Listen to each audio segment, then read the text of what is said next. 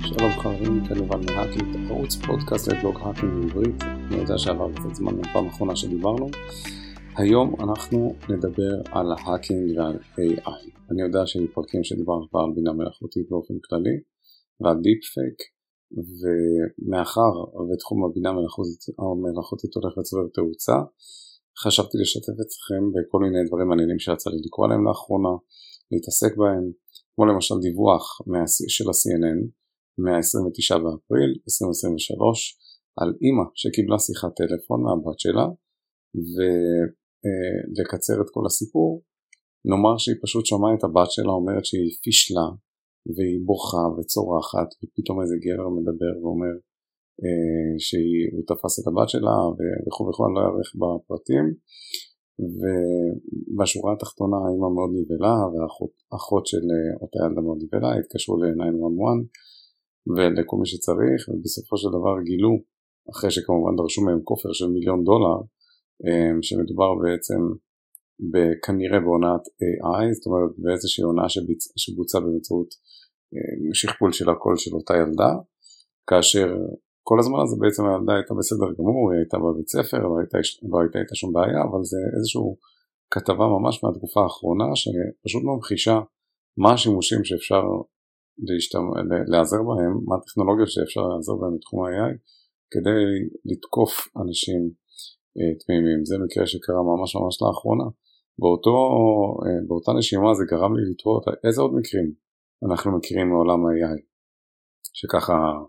יצא לנו להתקל בהם בשנים האחרונות, ומסתבר שבאמת היו כל מיני מקרים, כמו למשל מישהו שהשתמש בטכנולוגיה של דיק פייק, שאם יצא לכם לצפות בסרטון שיצרתי אז על הכיפאק ואם לא אז לא נורא, אני מקווה שתצפו ביוטיוב בסרטון שלי שממש ממחיש איך ניתן לקחת קטע וידאו של מישהו ולגרום לו להראות כאילו הוא אומר משהו אחר לחלוטין. אז באמת היה מקרה שתוקף פשוט אה, תרגט, נקרא לזה ככה, מנהל, מנכ"ל של איזושהי חברה, יצרו איזשהו סרטון מזויף, ושהוא מבצע בו איזה שהן פעולות מביכות, ואמרו שאם הוא,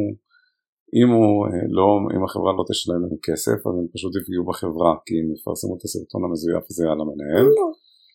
ו... וברגע שהסרטון הזה יצא לאוויר העולם, אז מן הסתם החברה תיפגע, וגם אותו מנהל ייפגע. זאת הייתה איזושהי מתקפה. דבר נוסף שקרה, זה אה, משהו מאוד מאוד מפתיע, שבו התוקפים השתמשו שוב פעם בבינה מלאכותית כדי להתחזות למנהל, למנכ"ל יותר נכון, של איזושהי חברה גרמנית. מה הם עשו? הם שכפלו קול של איזה מנהל בכיר של מנכ"ל, כמו שאנחנו אומרים, והתקשרו למנהל הכספים עם הקול של אותו מנכ"ל ודרשו ממנו, ממנהל הכספים בשם המנכ"ל, להעביר 220 אלף דולר לאיזשהו חשבון בחו"ל, כי מדובר באיזושהי עסקה מאוד מאוד דחופה. מיותר לציין שזה באמת קרה, ההעברה הזאת אכן בוצעה לפי מה שמדווח, וזה הכל בוצע באמצעות ה-voice cloning, השכפול של הקולות של האנשים שאפשר לבצע נורא בקלות כמו שהמחשתי גם בפרק הקודם אם אני לא טועה של הפודקאסט.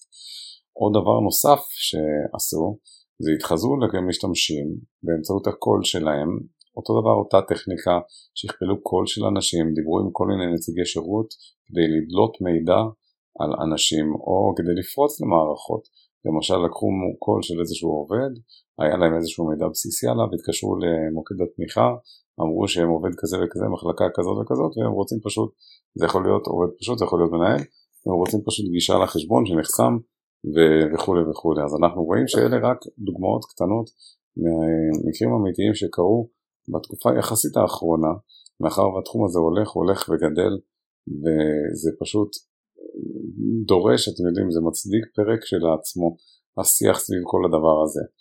עוד דבר שיצא לי לקרוא עליו לאחרונה הוא מה שקוראים לו prompt injection. מה זה prompt injection? מאחר ומתכנתים מתלהבים גם הם מכל הטכנולוגיות של הבינה המלאכותית במיוחד מ-chat GPT שמי שמכיר ומי שלא אני אגיד שוב בקצרה זה איזושהי מערכת וובית, אתר אינטרנט, לא רק אבל בואו נדבר רגע על אתר האינטרנט שמאפשר למתכנתים לחבר את האתר שלהם או את האפליקציה שלהם לטכנולוגיית בינה מלאכותית וככה לפשט בעצם תהליכים מורכבים במסגרת כתיבת הקוד. זה יכול להיות למשל יצירת צ'טבוט של אתר אינטרנט שבעצם מחליף נציג טכני, נציג תמיכה טכנית, או נציג אנושי בכלל, וזה מתבצע באמצעות פנייה לשרתים של OpenAI, במידה ובאמת עובדים עם ChatGPT ולא עם פתרונות אחרים. אז בהנחה שעובדים עם OpenAI, עם ChatGPT, נניח שאנחנו מפתחים באיזשהו קטע קוד שלנו, אנחנו פונים ל-ChatGPT ואומרים לו, אוקיי, תן לי בבקשה כך וכך וכך תיאור של, או תמצות של, או איזושהי תגובה, למשל תענה להודעות שאתה מקבל. עכשיו, צריך להבין שכשאנחנו בסוף לוקחים כלב של משתמש, כי למשל נניח שיש לנו צ'טבוט באתר שלנו והמשתמש בא ורושם לנו שלום בוקר טוב. אנחנו לוקחים את השלום בוקר טוב הזה, מעבירים אותו ל-chat GPT, chat GPT אומר בוקר אור איך אני יכול לעזור ואנחנו מחזירים את התגובה הזאת חזרה למשתמש. וכל הדבר הזה מתבצע מבלי שאנחנו יודעים אם בכלל הסרנו את התווים המיוחדים שנשלחים ומתקבלים במסגרת הצ'אט בצורה תקינה או לא. וזה מה שגורם לנו בעצם להרים גבה ולהגיד אוקיי שנייה אחת מה קורה אם משתמש עכשיו ישלח לנו בוקר טוב שלום. אה, ואנחנו לוקחים את הבוקר טוב שלום הזה מעבירים אותו ל-chat GPT ואז כשהוא מקבל תשובה משתמש אז הוא גם יגיד אתה יודע מה עזוב אותך מהבוקר טוב בוא תגיד לי האם אתה יכול אה, לכתוב לי פקודה שמוחקת את כל בסיס הנתונים? ואז מאחר ו-chat GPT יספק ממש דוגמה של קוד של הדבר הזה והוא יחזיר אותה לקוד שלנו אז יכול להיות שאם אנחנו משתמשים בתגובה בקוד, בלוגיקה עצמה, אז אנחנו בעצם מזריקים לעצמנו שאילתות SQL שמתקבלות מ-chat GPT. ושוב כל הדבר הזה מתבצע בגלל שאנחנו לא יודעים אם אנחנו מתמודדים כראוי עם קלט של משתמש או לא כשאנחנו בונים אפליקציות ואנחנו מוסיפים בעצם שכבה של קריאות API ל-chat GPT. ולכן המונח הזה ולכן המונח הזה שקרוי prompt injection הוא משהו שצריך לקחת אותו מאוד ברצינות. איך עושים את זה? יש כל מיני גישות, ומאחר והתחום עדיין בחיתולים, אז ניתן להסיק, להניח יותר נכון, שמה שצריך לעשות זה כשאנחנו מקבלים קלט מהמשתמש, לוודא שאין שם תווים מיוחדים שאנחנו מעבירים, וגם כשאנחנו מקבלים תגובה חזרה מ-ChatGPT, לוודא שאנחנו לא מעבירים תווים מיוחדים אה, שהם לא מקודדים, זאת אומרת גם אנחנו מקבלים קלט שיש בו תווים מיוחדים, ובהנחה שאנחנו לא משתמשים באיזשהו WAF מערכת הגנה שעוזרת לאתר שלנו ולאפליקציה שלנו להיות יותר חזקה מבחינת אבטחת מידע אה, והגנה מפני תוקפים ומתקפות מגוונות אז ה basic שלנו באמת לוודא שהתווים האלה עוברים איזשהו קידוד כך שגם אם הם מועברים לאיזשהו מקום בקוד או אם הם מועברים חזרה לקליינט, ללקוח אז זה מועבר בצורת תצוגה ולא בצורה של הרצה ממש של קוד. עכשיו, כלי מעוניין, כלי מעניין מאוד אה, נוסף שנדבר עליו עכשיו נקרא בעצם פנטסט GPT. פנטסט GPT זה איזושהי תוכנה שפותחה גם יחסית לאחרונה, אני ראיתי כתבה מהרביעי במאי שמדברת על הכלי הזה ומסבירה שהוא בעצם תוכנה שמאפשרת לבודקי חוסן, האקרים אם תרצו, אתיים, לתקוף אתרים, לתקוף אתרים, לפתור אתגרי סייבר ומכונות באמצעות אה, איזושהי מסגרת אוטומטית שמבוססת, יותר נכון נשענת על GPT-4, של GPT, GPT-4, איך שלא תרצו לקרוא לזה, יש הבדלים קלים לא להיכנס לניואנסים בשלב הזה, אבל באופן כללי מדובר באיזשהו כלי שממש מנחה שלב אחר שלב איך אפשר לפרוץ למערכת כלשהי, למשל הוא יכול, ברגע שמריצים אותו הוא אומר לכם אוקיי תבצעו סריקה שנקראת NMAP, יש לנו פרק בפודקאסט על NMAP אז אם אתם לא מכירים תחזרו אחורה, אני רק אגיד בקצרה שלכל מערכת יש דלתות, ה-NMAP זה בעצם התוכנה שבאמצעותה אפשר לגלות איזה דלתות פתוחות בשרת או במחשב שאליו אנחנו רוצים להיכנס באמצעות סריקה של פורטים, פורטים זה בעצם הדלתות אה, שאנחנו מנסים לסרוק. אז אם אנחנו נפשט תהליך של פנטסט ונגיד אוקיי שלב ראשון זה לקבל, כמובן יש את השלבים של האיסוף מידע שאני לא ארחיב עליהם כרגע, למשל אם יש אתר אינטרנט שמקבלים אז לנסות לברר האם הוא רשום על שם מישהו, המייל שלו אה, ולנסות לגשש מידע מהאתר בגוגל וכל מיני מנועי חיפוש, שרתים, כתובות IP, שמות, אה, שרתי DNS וכולי וכולי וכולי, לא ניכנס לדבר הזה כרגע אלא יותר נקפוץ בשלב שבו אנחנו רוצים לבצע, יש לנו כתובת IP של איזשהו אתר ואנחנו רוצים לסרוק אותו באמצעות NMAP, לגלות איזה שירותים רצים על המחשב המרוחק הזה ולהתחיל לפרוץ אותו. אז הכלי הזה של פנטסט GPT יכול לבוא ולהגיד אוקיי תבצע NMAP ואז הוא מקבל חזרה את הפלט של NMAP ואומר לך אוקיי תדביק לי אותו, אתה מדביק אותו, ואז הוא אומר לך, אוקיי, אני רואה כך וכך וכך, אני רואה שהפורט הזה והזה, יכול להיות שרץ עליו שירות כזה וכזה. בוא תנסה להריץ עכשיו פקודה כזאת וכזאת, ותן לי בחזרה את הקלט שלך, את הפלט, את מה שאתה מקבל. וככה זה בעצם עובר שלב אחרי שלב ההנחיה הזאת, שלפי התהליך הזה בעצם מקבלים מדריך אוטומטי אינטראקטיבי שעובר יד ביד בכל התהליך של פריצה לשרתים ומחשבים זה, זה כלי מאוד מעניין אגב מי שלא עוקב אחריי ומי שלא יצטרף אה, לקבוצת הוואטסאפ שלי החדשה שפתחתי שיש בה עדכונים שקטים יש קבוצה שקטה שרק אני שולח בהודעות עם עדכונים אה, ויש קבוצה של דיונים אה, אם אתם רוצים להיות חלק מקהילה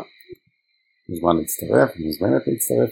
ולעקוב אחר כל התכנים וכל המידע שעובר שם בערוצים. יש שם מידע מאוד מעניין. כמובן שאני משוכן מאוד, אבל uh, בשלב הזה גם המיקוד הוא באמת על בינה מלאכותית, האקינג, בינה מלאכותית ודברים מאוד מעניינים, חדשים טרנדים שקורים וצצים בעולם. עכשיו, אני קודם דיברתי, הזכרתי ממש בחצי מילה את העניין של WAF, של Web Application Firewall. וזה המקום שלי לשתף אתכם שבשנתיים האחרונות אני עבדתי כ-Security Researcher, חוקר אבטחת מידע באחת מחברות הענק שנקראת Akamai, מי ששומע עליה ומי שלא, זה איזושהי חברה גדולה מאוד עם לקוחות מאוד גדולים ברחבי העולם שבעצם מאפשרת שירותי CDN, Content Delivery Network, בעצם לוקחת את האפליקציות שלכם, משכפלת אותם לכל מיני שרתים ברחבי העולם כך שהגישה אליהם מאוד מהירה מצד אחד, מצד שני יש לה המון מוצרי security אה, שמגינה בעצם על האתרים. עכשיו, אני הייתי תחת אה, קבוצת מחקר, חלק מקבוצת המחקר שמפתחת את ה-WAF, Web Application Firewall, ובמסגרת התפקיד שלי, כמובן שלא אחשוף כאן סודות מידע עסקי, כן, כזה או אחר, אבל אני רק אדבר ממש ב-high level על המוצר הזה, על ה-WAF עצמו, אין כאן איזשהו תוכן מסחרי או שום כלום, אני רק רוצה לשתף אתכם בעולם המונחים המקצועי הזה. שנקרא וואף. עכשיו, מה שקורה בעיקרון כשאנחנו מפתחים אתרי אינטרנט, אנחנו יכולים מצד אחד להגן מפני מתקפות בקוד עצמו, אנחנו יכולים כמו שאמרנו להעיף תווים מיוחדים, לסלק אותם, או לחשוב על הפרדה, וכשאנחנו מבצעים שאילתות אל מול בסיס הנתונים שלנו, וזה שיטה אחת של הגנה, ללכת ממש בידיים ולנסות להגן על הבית שלנו. מצד שני אנחנו יכולים להציב גם גדרות וגבולות ושומרים מבחוץ וכל מיני יכולות לסרוק את מי שנכנס, להציג תעודת זהות וכן הלאה וכן הלאה וכן הלאה. עכשיו, כאשר אנחנו מדברים על הגנה על האפליקציה שלנו באמצעות שבירים, אז אנחנו בעצם יכולים להסתכל על זה כאל בור שאנחנו מנסים לגדר אותו. עכשיו, הגידור הזה ברמה האפליקטיבית מתבצע למי שמכיר תקשורת את מודל 7 השכבות ה-OSI, אז באמת זה ברמה האפליקטיבית, מי שהולך מודל 5 השכבות, אה, זה, זה עדיין הרמה האפליקטיבית. והכוונה היא שהמנגנון ההגנה של וואף עובד בעצם ברמת ה-HTTP כאשר הדפדפן שלנו שולח בקשות לשרת מסוים לקבל תוכן מאתר כזה או אחר הוא אמור לעקוב אחר RFC, אחר פרוטוקולים מסודרים, סטנדרטים מסוימים, לשלוח את הבקשה שלו בצורה מסודרת כדי לקבל מידע. זה אם הדפדפן מנסה לבצע פעולת תחילה. אבל מה קורה אם לא הדפדפן שולח את ההודעה, אלא בוט שולח את ההודעה. אה, מה קורה אם אה, מתכנת שולח את הודעה ומתוך אה, איזושהי סביבת קוד שהוא מפתח, מה קורה עכשיו אם אנחנו רוצים לקחת את כל מנגנון ה-OWASP שדיברנו עליו גם בפרקים קודמים של ה-Open Web Application Security Project שבעצם מגדיר איך מומלץ להגן על אתרי אינטרנט ואפליקציות ברמת, ה... ברמת האפליקציה. אז יש כל מיני שיטות, כל מיני טכניקות ואחד היתרונות של ה WAF, של Akamai אבל בכלל אה, כשמשתמשים ב WAF, אם זה Cloudflare או כל פתרון אחר שהיינו יכולים לחשוב עליו אז הרעיון הוא באמת לקחת את הקטגוריה של ה-O, את כל הקטגוריות של ה-OWASP Top 10 שמהם יש לנו XSS ומהם יש לנו SQL Injection זה המפורסמות שבהם, המפורסמות שבהם יש את LFI, Local File Inclusion, Remote File Inclusion, טעינת קבצים, דפדוף בשרת, כל מיני uh, מעקפים של ניהול, אותנטיקציה, הרשאות, גישה לקבצים לא מורשים המון המון המון סוגים של מתקפות שהאורס מגדירים לנו היטב מה הן ואיך איך כדאי, איך מומלץ לנו להתגונן מפניהם. עכשיו מאחר ואנחנו כמתכנתים לא תמיד יודעים את כל הטכניקות ולא תמיד יכולים לממש את כל חליפות ההגנה וגם לא תמיד צריכים לממש את כל פתרונות ההגנה אנחנו יכולים להיעזר במוצר שנקרא WAF יש את הגרסה החינמית של Cloudflare שהיא גם נותנת עבודה טובה, חוסמת denial of service וכמובן, שוב אני אומר, אני לא ממומן על ידי אף אחד, אז אני אומר לכם פשוט מה שיצא לי אישית לעבוד איתו. Cloudflare נותן אחלה אה, חליפת הגנה, גם בגרסה החינמית, לגמרי מומלץ למי שיש אתר, מה אכפת לכם לזרוק אותו מאחורי Cloudflare, הכוונה להניח אותו כשכבת הגנה ראשונה שלכם, לא מזיק לכם. עכשיו, ה WAF באופן עקרוני, איך שהוא עובד, מחפש דפוסים. זאת אומרת, אם אני יודע שבשביל להזריק payload, אה, מטען, אה, קוד זדוני של XSS, אז אני ארצה להזריק תגיות של JavaScript, של קוד script, ואז אני ארצה להריץ פקודה של alert, שהיא בעצם מקפיצה חלון לצורך העניין, ובחלון אני ארצה להגיד XSS או כל הודעה אחרת שאני רוצה, או לקחת document.cookie, שזה בעצם לגנוב את ה cookie, ידיעות של המשתמש שנמצאות בדפדפן, יכול להיות שיש שם עוגיות שזה בעצם מפתחות לסביבות אה, אחרות, מפתחות שבאמצעותם אנחנו יכולים להיכנס לדלתות אחרות, לרשם אותו משתמש ולבצע הונאות וכולי, אז כל הדברים האלה נניח שאנחנו רוצים להזריק אה, קוד זדוני של XSS, אז ה WAF, מה שהוא יעשה, מחפש בעצם את התגיות האלה. הוא יודע שאם מחפשים סקריפט אלרט משהו, זה חשוד מאוד, אז הוא יחפש את החתימה הזאת, זה נקרא, זאת אומרת את הדפוס הזה, את הרצף הזה של האותיות, ואז הוא ירים דגל ויגיד, אוקיי, אני זיהיתי פה משהו שנראה לי מאוד חשוד, ובהתאם להנחיית המשתמש, בין אם זה, בין אם הוא אומר, אוקיי, האם לחסום או לא לחסום, האם רק להתריע או האם לאפשר. אז זה תלוי בכל אחד בהגדרה שלו באתר שלו, איך הוא בוחר אה, להגדיר, האם הוא בוחר לחסום או האם הוא בוחר להתיר את הבקשה הזאת ורק לקבל התראה. יש אנשים, תשאלו את עצמכם, למה, אם יש לי משהו שהוא נורא זדוני, למה שמישהו בכלל ירצה התראה במקום, כן, תתפלאו, יש לפעמים סביבות פיתוח ויש לפעמים סביבות אה, אחרות, או בכלל אנשים שרוצים לא להפעיל את כל שחורות ההגנה כי הם נורא מפחדים. אז נכון, אנחנו חשופים למתקפות, מצד שני, הם מקבלים פחות התראות על מתקפות, ואז, או על אה, מתקפות שהן לא באמת מתקפות, ואז זה מוריד להם את הלחץ של לעבור על כל הלוגים שבדרך כלל מוצר security מייצר. אז אם אני רגע אומר שוב פעם שה WAF, מה שהוא עושה, מחפש חתימות, דפוסים של מתקפות, אז מובן פה שכל הדפוסים של מתקפות שקיימות זה, זה קשת רחבה מאוד וכל הזמן יש מתקפות חדשות אבל הרעיון הכללי הוא תחשבו על, על ה WAF או בכלל על מוצרי security כאלה ואחרים כאל איזשהו מוצר, איזושהי תוכנה שבסוף מחפשת חתימות, בסוף מסתכלת האם דפוס של מתקפה קיים או לא. עכשיו המאגר מידע של דפוסים של מתקפות הוא מאוד רחב, הוא מתבסס על מתקפות אמיתיות שקרו ועל איך באמת מסתכלים אה, על כל מיני אפשרויות לעקוף מנגנוני הגנה, בין אם זה על סמך הנחות שלהם, הם מניחים שהמערכת עובדת כך וכך ואז הם מנסים לעקוף אותה, למשל אם, אם המערכת מחפשת script alert script, אז מה יקרה? אם נזין פעמיים script script alert script script, אז האם הוא יוריד רק את התגים הראשונים, האם הוא יתפוס או לא יתפוס, האם הוא מחפש משהו אה, כזה או אחר, האם נזריק אותיות גדולות, אותיות קטנות, יש כל מיני טכניקות של מעקף, bypass מה שנקרא. לנסות לעקוף את הדברים האלה, זה ממש תורה שלמה שאנשים אה, לא מפסיקים לנסות להתחכם אה, ולעקוף מוצרי security כדי לקבל גם אה, תגמול כספי כמובן, או הוקרה בצורה כזו או אחרת. אז שוב, הרעיון של WAF לקחת את המתקפות בין אם זה מ-CVE, כל מיני פגיעויות שמתפרסמות, בין אם זה ממחקרים פרואקטיביים שמבצעים, בין אם זה על סמך מידע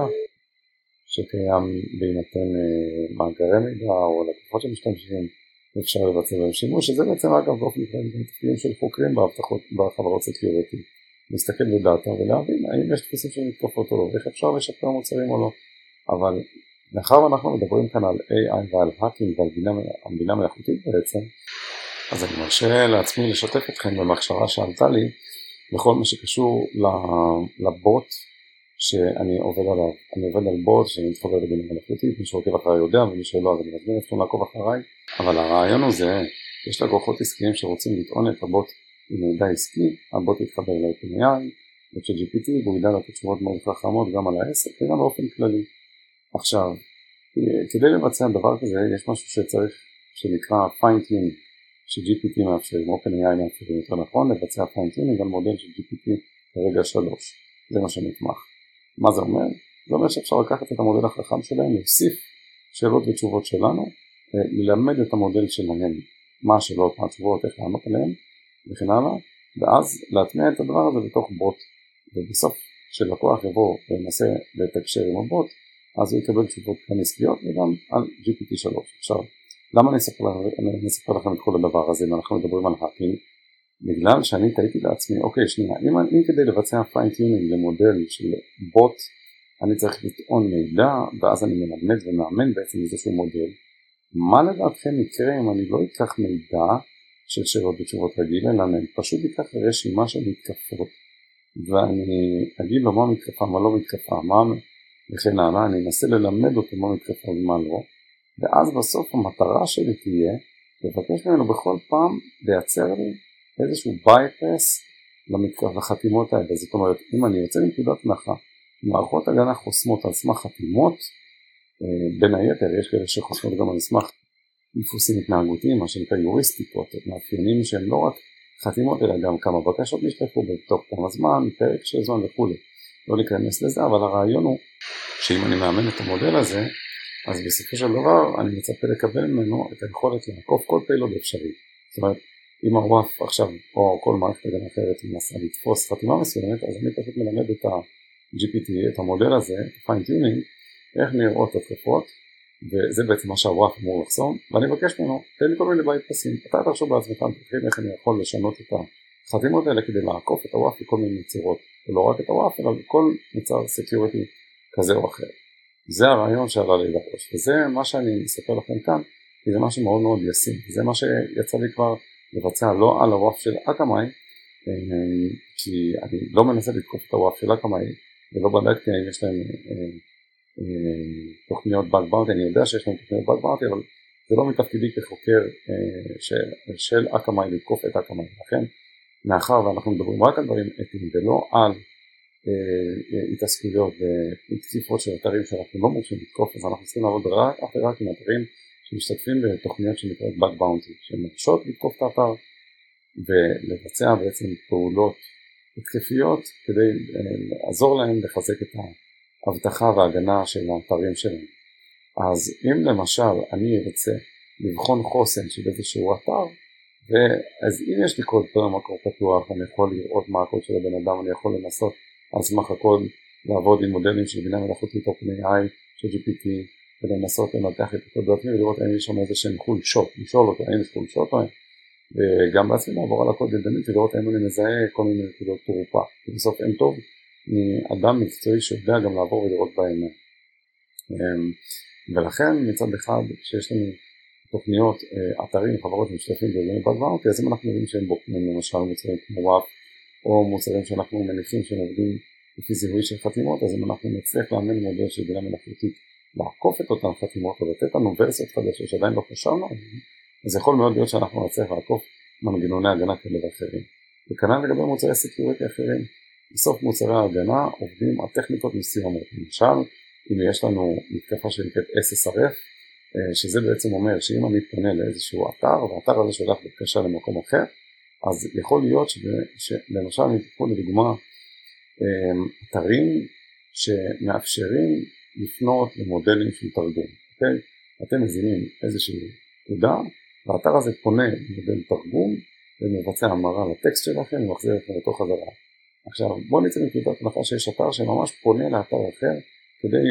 לספק לו את שירותי התרגום ונניח ש, שיש לכם אפשרות ממש לבחור לאיזה אתר אתם רוצים לפנות למשל לעברית, אנגלית, ספרדית, מה שאתם רוצים אתם בוחרים והוא פונה לפי הקלט שלכם לאתר כזה או אחר. למשל אתם יכולים להגיד לו תפנה לאתר הזה והזה, תתרגם לי לספרדית, תפנה לאתר הזה והזה כך וכך, ואז אותו אתר פונה באמת לאתר שלכם. זה שימוש לגיטימי, ומה קורה אם אתם תזינו אתר שנמצא בשליטתכם, אתם תוקפים, אתם אומרים לו בוא תפנה לאתר של התוקף הזה והזה, והוא בתמימותו פונה לאתר שלכם. ברגע שהוא פונה לאתר של, של התוקף, התוקף מצליח להשיג חיבור למכונה שלו, ואז יש שליטה במה שנקרא של, אה, שליטה למעטפת, ממש על המחשב עצמו. וכדי אה, לבצע את המתקפות האלה, אז זה מה שהזכרתי עכשיו, המתקפה הזו נקראת SSRF, Server Side Request Forger, זיוף בקשה, בעצם ההונאה של הבקשה שמשתמש תוקף שולח לאיזשהו שרת, והשרת הזה שולח בתמימותו את הבקשה לאותו שרת של התוקף. זה נקרא Request Forger, זיוף בקשה, ברמת הסרבר, הסרבר פונה ומבצע את הדברים האלה. אז מה יקרה למשל אם אנחנו יודעים שיש אתר שמבצע פניות כאלה? אנחנו יכולים לצאת מנקודת הנחה שאם יש אתר שמבצע פניות לאתרים אחרים בצורה לגיטימית, ככה הוא תוכנת, אז אנחנו יודעים שיכול להיות שהוא לא מבצע שום ולידציות. אז מה יקרה אם ניתן לו אתר שהוא זדוני? יכול להיות שהוא יחסון, יכול להיות שלא. אבל אם אני אאמן מודל של בינה מלאכותית, נגיד שניסיתי ולא כלום לא עבד אבל יכול להיות שאותו אתר מסתכל האם אני מנסה לפנות לאתר חיצוני או פנימי, איך הוא עושה את זה לפי כתובות IP, יכול להיות שהוא יושב על כתובת IP מסוימת, הוא יודע שאם מישהו מנסה לגשת לכתובת שבטווח הכתובות שלו זה כתובת פנימית והוא חוסם אותו. עכשיו יכול להיות שהוא מודל של בינה מלאכותית ידע להגיד אוקיי, נכון, אני כן רוצה לפנות לכתובת פנימית, אני לא רוצה להגיע לפרוס לארגון, אבל לא יחסום אותי, אז מה אני אעשה? אתה תמצא לי את הפתרון, כמו למשל, תוסיף הדר, כותר בבקשה של ה-HTTP שלך שנקרא XFF, X-Forwarded 4, שהוא בעצם אומר מהיכן אני באתי. זאת אומרת, ברגע שהשרת מקבל את הבקשה, הוא מסתכל על ההדר הזה, והוא אומר, רגע, האם אני הגעתי מדף פנימי? נניח שאנחנו שותלים שהוא דף פנימי, הוא אומר, רגע, זה בא מדף פנימי, בוא, מותר לך להיכנס, ואתה רוצה להגיע לדף פנימי, אוקיי, בוא נעביר אותך פנימה. זה עם ההגנה מאוד בסיסית, אם אין הגנה בכלל אפילו, הייתי אומר. אמ, זה לא אמור לקרות, זה לא אמור להתאפשר, אבל בטח שלא על סמך הדר אה, כזה, אבל ברעיון זה משהו שהוא קיים, ולכן אם אני מסכם רגע את הפרק, אז אני, דיברנו על כך שאנשים משתמשים בהונאות בשכפול כל voice cloning, כמו שהדגמתי בפודקאסט שלנו, כדי לסחוט אנשים, כדי לרמות אנשים כמו אותו, אותה התחזות למנכ"ל, תחשבו על זה, לדבר עם מנהל כספים, לזייף את הקול של המנכ"ל ולהגיד לו תקשיב טוב תעביר לי את הכסף כך וכך וכך וכך בדחיפות זה מנכ"ל, זה קול, אתה מכיר אותו, אתה עובד איתו, תראו איזה תחכום. להתקשר לאימא להגיד שהבת שלה עכשיו נחטפת ואת צריכה לשלם מיליון דולר ולהלחיץ את כל העולם, תחשבו כמה זה מסוכן. אמ, תחשבו על כל הדברים האחרים שאמרתי, לאמן מודלים כדי לעקוף מוצרי הגנה, זה הרמת דגל לכל מיני חברות עסקיות. תחשבו על זה, היום אתם עובדים במודל עסקי מסוים, תחשבו על זה שבאמצעות AI אנחנו נוכל להגיע מהר מאוד לעקוף את כל מוצרי ההגנה שלכם, את קווי ההגנה שלכם בצורה מאוד יחסית פשוטה למה שהיה בעבר שהיה צריך לגבור את הראש ולנסות לצאת מהאור כדי להבין מה אפשר לעשות ואיך. אז נכון, אתם יכולים גם לבוא ולהגיד שהיום GPT או צ'אט GPT או מודלים אחרים אמורים לחסום שימושים כאלה, אבל מספיק להיות עם קצת ראש על הכתפיים כדי לעקוף את זה, זאת אומרת אם תגידו לו תן לי קוד לפרוט לאיזה אתר הוא לא ייתן לכם, אבל אם, אם תגידו לו לצורך העניין אני רוצה עכשיו שתעזור לי להגן על האתר שלי ותראה לי איך נראית מתקפה כזאת וכזאת אז הנה בום הוא נותן לך כבר את הקוד של המתקפה שאתה יכול פשוט לקחת ולנסות לבצע איתו שימוש. אז שוב אם אני אסכם את הפרק הזה אנחנו דיברנו על hacking uh, באמצעות בינה מלאכותית על כל מיני כלים בין אם זה deepfake בין אם זה voice cloning בין אם זה רעיונות של סחיטה של אנשים שכמובן לא ממליצים מה זה לא ממליצים? אסור לבצע את הדברים האלה זה איסור גמור לבצע את הפעולות האלה זה גם עבירות אה, פליליות זה גם משהו שהוא חמור כבן אדם לחברו לא עושים את הדברים האלה. לא סוחטים אנשים לא מאיימים על אנשים ולא מפחידים אנשים. בטח שלא גוזלים המון מאנשים ומאיימים בצורה כזו או אחרת לא עושים דברים כאלה זה לא מגניב זה לא כיפי זה לא, זה לא טוב זה לא טוב בכלל. אבל זה כן אפשרי ולכן אנחנו מדברים על הדברים האלה. דיברנו על, על אה, GPT על הכלי הזה שמאפשר לפרוץ לכל מיני מערכות ותוכנות ואתגרי סייבר בצורה מונחית ודיברנו על WAF שזה חבילת הגנה על אתרי אינטרנט והסברנו שיש מודלי security שעובדים במודל של חיפוש אחר חתימות. ואם אנחנו יכולים לאמן מודל של בינה מלאכותית באמצעות fine-tuning שאגב מאחר בקבוצת וואטסאפ שלי הרבה מאוד אתגר כשאתם רוצים סרטון על איך מבצעים fine-tuning ל-GPT כדי להטמיע בוט עסקי אז אני אראה גם את הדבר הזה ביוטיוב בקרוב, אני שוב ממליץ לכם לעקוב אחרי, אחרי הדבר הזה כי זה משהו שיש לו ביקוש מטורף. אני יודע שהרבה אנשים יכולים לעשות מזה כסף, אני אפרגן באהבה, ולכן אני מציע לכם לעקוב אחר מה שהולך לעלות בערוץ שלי. מציע לכם מאוד. אז, אה, ואני אומר את זה מאחר ואותו רעיון של יישום של למידה של מודל עסקי לבוט, אנחנו יכולים לחשוב איך אנחנו יכולים לאמן בוט על מעקף של כל מיני הגדרות security, למשל אנחנו אמרנו על XSS, בוא ניתן לו רשימה של XSSים